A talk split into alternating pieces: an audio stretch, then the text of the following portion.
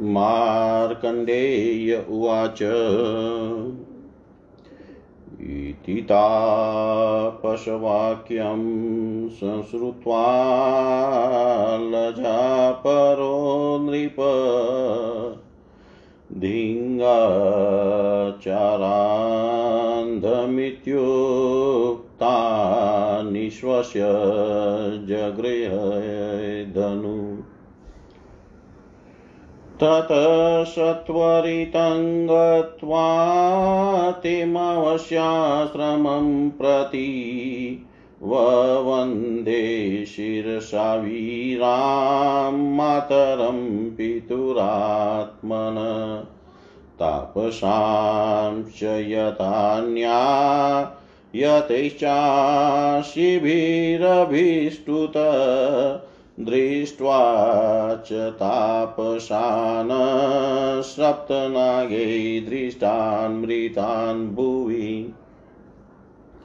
निन्निन्दात्मानं सकृतपुरस्तेषां महीपति।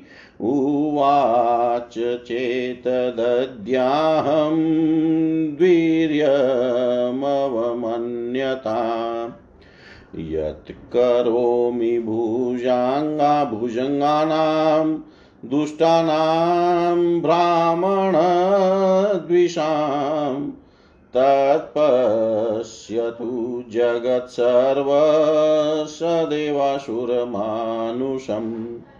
मार्कण्डेय्य उवाच। इत्युक्त्वा जगृहे कोपादस्त्रसंवत्के नृप नाशायाशेषनागानादालो विचारिणाम्। ततो जज्वालसहसा नागलोकसमन्तत महास्त्रेजसा विप्रदयमानो निवारित। आहातातेतिहा मातहा वत्सेति सम्भ्रमे तस्मिन्नस्त्रकृते वाच पनगा पननगानामथा भवत् केचिज्वलद्भिः उचाग्रे फणिरन्यभुजङ्गमा गृहीतपुत्रदाराश्च त्यक्ता भर पातालमृतसृज्य ययुशरणं भामिनीं तदा मरुतमातरं पूर्व यदातं ततदा भयम् तामुपेत्योरगा सर्वे सप्रणाम्भयातुरा सदगदमिदं प्रोक्त्युस्मर्यतानं पुरोदितम् प्रणम्याभ्यर्थितं पूर्वे यदस्माभिरसातले तस्य कालोऽय मायास्त्रावि स्त्राहि वरी प्रजायिनी पुत्रो निवार्यम् निवार्यं तारागिप्राणेशयोज्यमस्तु न। दयं ते सकलो लोको नागानामास्त्रवग्निना। एवम् एवं सदयमाना नामस्माकतं तन। एवं सदयमाना नामस्माकं तनयेन ते त्वामृते शरणं नान्यत् कृपां कुरु यशस्विनी। मार्कण्डेय उवाच, इति श्रुत्वा वचस्तेषां संस्मृत्यादोच भाषितम् भरतारमा माहसासाद्विसम्भ्रममिदवच पूर्वमेवत वाख्यातं पाताले यदभुजङ्गमे प्रोक्तमभ्यर्थना पूर्वमाशितनयं प्रति त इमेभ्यागता भीतादयं ते तस्य तेजसा मामेते शरणं पूर्वदत्तं मेभ्यो मया भयम्। ये माँ शरणं मापनास्ते, त्वां शरणमागता, अपृथग्धर्मचरणायातां शरणं तव तनिवारय पुत्रं त्वं मरुतं वचता, वचना तव।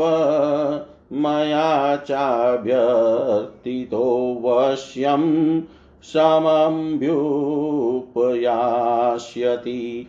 राजोवाच, महापराधे नियतं मरुतक्रोधमागत दुनिर्वत्यमहं मन्ये तस्य क्रोधं सुतस्य ते नागा ऊचु शरणागतास्तवं वयं प्रसाद क्रियतां नृप क्षत्रस्य तपरित्राणा परित्राणनिमित्तशस्त्रधारणं मार्कण्डेय उवाच नागानां तद्वच श्रुत्वा भूतानां शरणेशिनां तया चाभ्यर्थितपत्न्या प्रावीक्षिणमायसा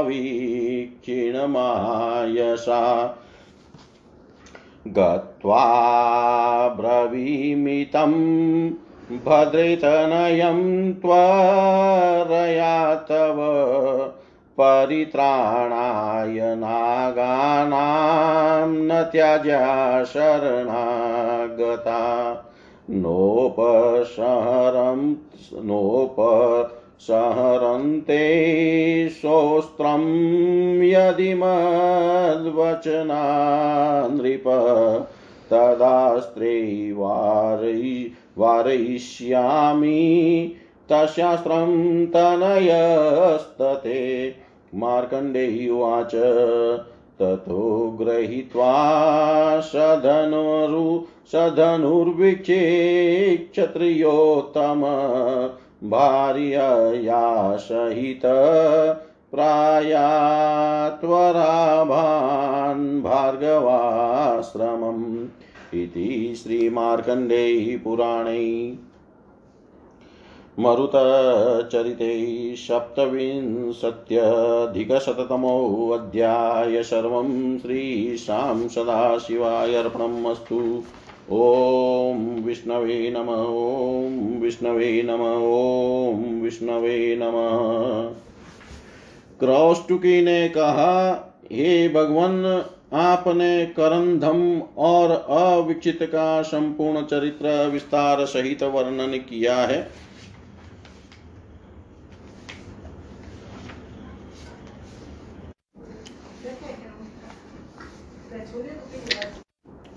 मार्कंडेय जी बोले, राजा ने तापस के यह वचन सुनने से लज्जित हो, मैं चारांध हूँ, मुझको धिकार है। यह कह लंबी श्वास छोड़ धनुष को ग्रहण किया और अत्यंत शीघ्र और वाश्रम में जाय मस्तक झुकाकर पितामही वीरा को और तापस गणों को यथा विहित प्रणाम किया। उन्होंने भी उनकी सम्यक प्रकार आशीर्वाद वचनों से स्तुति करी। इसके उपरांत राजा ने सर्पदष्ट सात तापसों को मृतक होकर भूमि में पड़ा। देख मुनियों के सामने बारंबार अपनी निंदा करके कहा, यह दुष्ट भुजंग मेरे बल का तिरस्कार करके ब्राह्मणों से द्वेष करते हैं मैं उनकी अब जो अवस्था करता हूँ, वह देव दैत्य और नरलोक के सहित संपूर्ण जगत देखे। मार्कंडे जी बोले, राजा ने इस प्रकार कहकर पाताल और महितलवासी संपूर्ण नागकुल के विनाशात क्रोध पूर्वक समर्थक अस्त्र ग्रहण किया। हे विप्र, उस काल संपूर्ण नागलोक, उस महाअस्त्र के तेज से सहसा जाजवल्यमान हो गया और अनिवारित दग्ध होने लगा। इस अस्त्र कांड में भय से उद्विग्न पनग गण हा माता, हा तात, हा वत्स कह कर आर्तनाद करने लगे। किसी की पूंछ और किसी का फण जलने लगा तथा किसी किसी ने वस्त्र आभरण आदि संपूर्ण परित्याग पूर्वक स्त्री पुत्र समेत पाताल छोड़कर मरुत की माता जामिनी का भाम, माता भामिनी का आश्रय ग्रहण किया। क्योंकि उसने पहले अभय प्रदान किया था। भयातुर समस्त उदर गणों ने उसके निकट उपस्थित होकर प्रणाम पूर्वक गदगद वचनों से कहा, पहले रसातल में प्रणाम और अर्चना पूर्वक आपके निकट हमने जो प्रार्थना करी थी, उसको स्मरण कीजिए। हे वीर प्रभु, प्रसु, यह उसका समय उपस्थित हुआ है, इससे हमारी रक्षा कीजिए। हे राज्ञी पुत्र को निवारण करके हमको प्राण दान दो, संपूर्ण नागलोक अस्त्राग्नि से दग्ध हुआ जाता है। हे यशस्वनी, तुम्हारा पुत्र हमको इस प्रकार दग्ध करता है। अतएव तुम्हारे अतिरिक्त दूसरा कोई भी शरण देने वाला नहीं है। हमारे ऊपर तुम कृपा करो। मार्कंडे जी बोले साध्वी भामिनी ने उन सर्पों के इस प्रकार वचन सुनने से पूर्वोक्त अपना अभय वाक्य स्मरण कर स्वामी के निकट स ब्रह्म सहित यह वचन कहे। भामिनी बोली, पाताल में भुजंग गणों ने प्रार्थना के सहित मेरे पुत्र के संबंध में जो कहा था, वह मैंने पहले ही आपसे कहा है। वही भुजंगम, भुजंगमण भुजंगम गण, इस समय पुत्र के तेज से जले जाते हैं। सुतराम यह भीत होकर मेरी शरण में आए हैं। मैंने भी पूर्व में इनको अभय प्रदान किया है। देखो जो मेरी शरणागत है, वह अवश्य आपके भी शरणागत है, क्योंकि मैं एक धर्म आचरण करके आपकी शरण में प्राप्त हुई हूँ।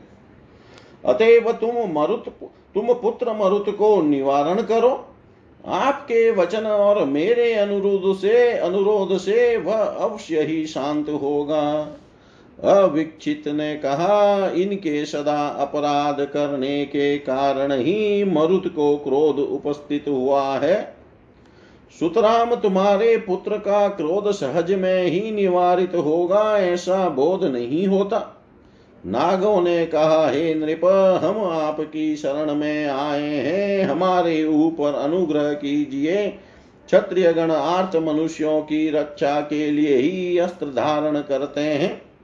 मार्कंडे जी बोले, महायशा, विक्षित ने। शरणेक्षुनागो के यह वचन सुनकर और पत्नी द्वारा इस प्रकार प्रातित होकर उत्तर दिया, हे भद्रे मैं अभी तुम्हारे पुत्र के समीप जाकर नागों की रक्षा के लिए उससे कहता हूँ।